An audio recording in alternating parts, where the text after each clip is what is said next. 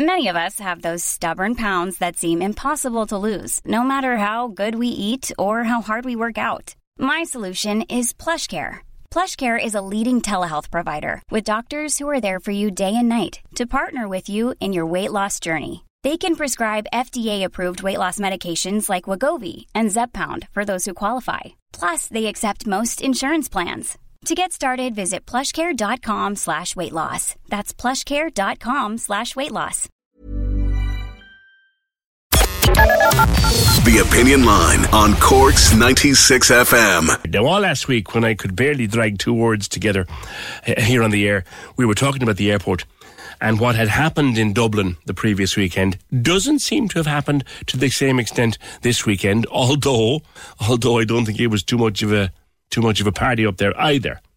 A lot of people were asking questions about Cork Airport, the capacity of Cork Airport. Could we move certain flights out of Dublin into Cork? Why is it that all the business is going through Dublin and Cork is uh, it seems at least to be under capacity? Why is that the situation?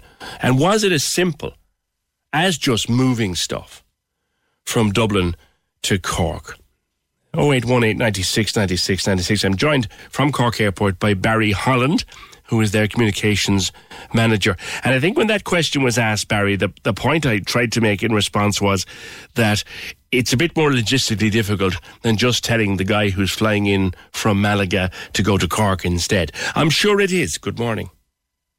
Good morning, PJ. Uh, yes, you're quite correct. Uh, airlines make decisions on where to operate routes from, to and from, base their aircraft, etc. They base them on a couple of things: uh, sufficient demand, uh, route viability, and yield. So it's a matter really for the airlines. Airlines are commercial uh, companies; they make commercial decisions. At the end of the day, they will make decisions on where to put on routes, etc., on a commercial basis. Hmm. Now, one would have to be blind not to see that even given the vast difference in size between the two airports.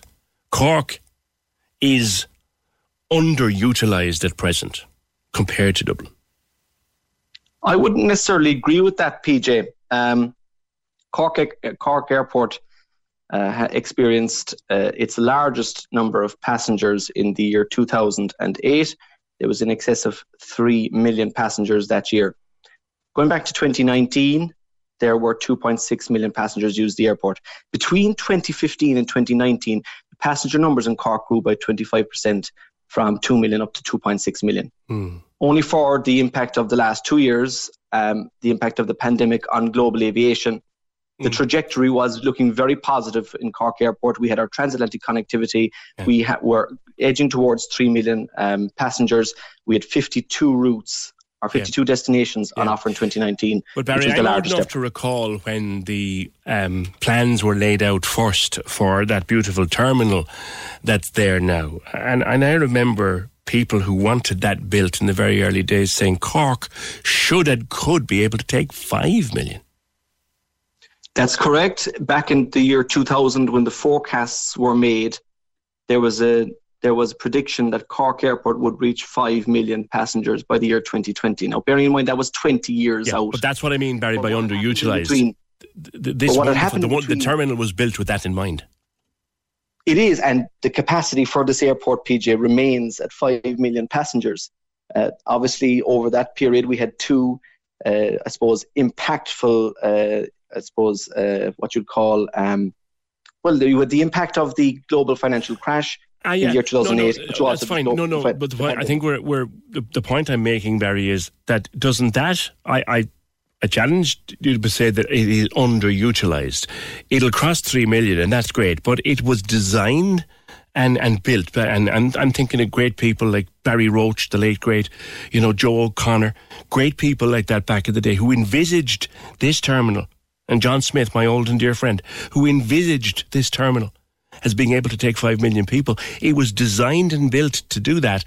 So it's, it's barely taking half it's capable of.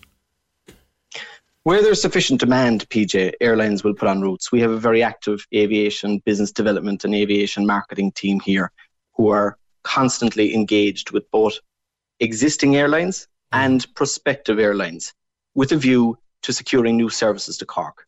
When, and how hard when my colleagues how hard is it promote? Well, when my when my colleagues go to meet these airlines, for example, they have just returned from Routes Europe in Bergen in Norway, which is a major, uh, I suppose, what you'd call a meeting of airports and airlines. Yeah. They get to sit down. So they sat down with a lot of airlines, uh, prospective airlines, existing airlines, both for European and transatlantic, uh, discussing both European and transatlantic connectivity. They have to produce the hard facts as well, PJ. They have to come and say, like, we, we've done research here, we've done, you know, we can envisage that there's such an X, Y, and Z demand for X, Y, and Z route. So airlines at the same time will have to see the hard facts and figures before they'll put on a service. So suffice to say that provided that well, there is well, sufficient well, demand. Now, Barry, what happened to the old?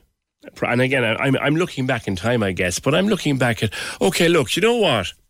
Um, it'll it might help you if we cut your landing fees drastically for the first year because there was a time back in the day, Barry, where the, an airline was practically free of lending fees or greatly reduced lending fees for the first six months to 12 months. And then we're able to run ridiculously low flights. I, mean, I remember going to Gatwick, Air, Gatwick Airport for a euro.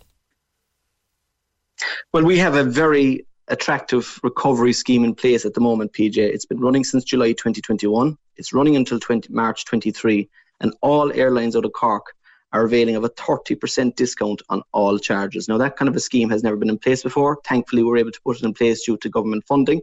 That's to attract and incentivize airlines to increase their seat capacity.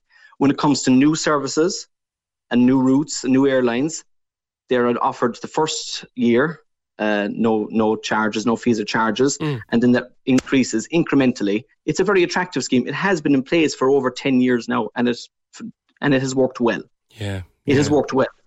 It, so the, the schemes are in place, PJ.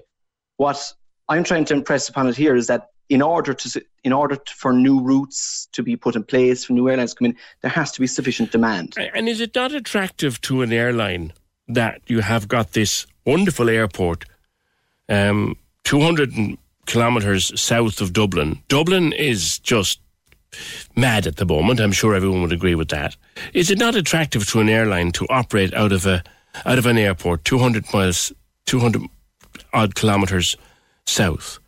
Where it's very attractive. It's very attractive. Very attractive.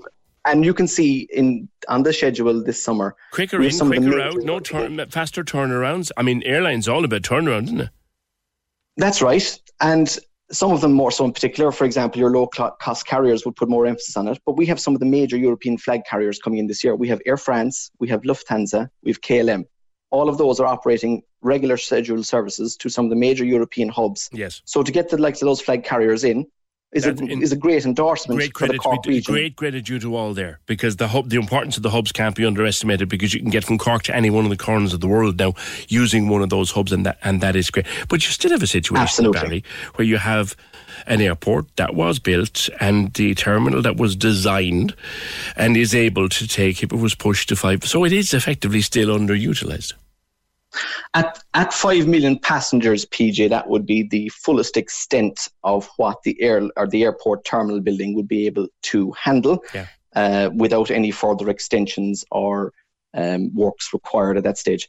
I made the comments to a reporter for the Irish Examiner during the week. It's a bit like, in the sense, uh, anecdotally, that it's a bit like a, the uh, speedometer in your car or putting the foot down. You don't necessarily put the foot down straight away yeah. and make sure that it runs at the top notch at 5 million. But what it, our, in, in our case, 5 million. What I am saying here, PJ, is that there has been incremental growth okay. over the past 10 years or more. We had two major, I suppose, crises ah, yeah. that impacted our passenger growth.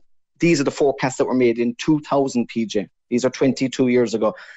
You had the financial crash in 2008 and you had the COVID 19 pandemic in 2020. So growth is, growth was growth was excellent, PJ, in, in between those two periods. Mm, As I referenced the period between 19 or 15 and 19, it was growing by 25%. So the growth is there. Ah, yeah. And I, I, I, I guess, there. I guess we'll, we, you know, we take it on, we take it that it will return and I appreciate you making that point, Barry. Just lastly, someone's been on to say the flight that was due to go Cork Zurich with Swiss Air this summer has that been cancelled? No, uh, Zurich operates Mondays and Fridays, and it's operated by It's operated by Edelweiss Air, which is a subsidiary of Swiss. It's operating on Mondays and Fridays, has been doing so since the end of March, start of April. A very important service, yet another um, connection to one of the major European hubs Oh, where passengers can the, connect to the wider. part of the world as well. That's good. To, that's good. That's good because the person who, who contacted us seemed to think opposite, but that's great. Barry Holland, communications manager at Cork Airport. Thank you for being with us.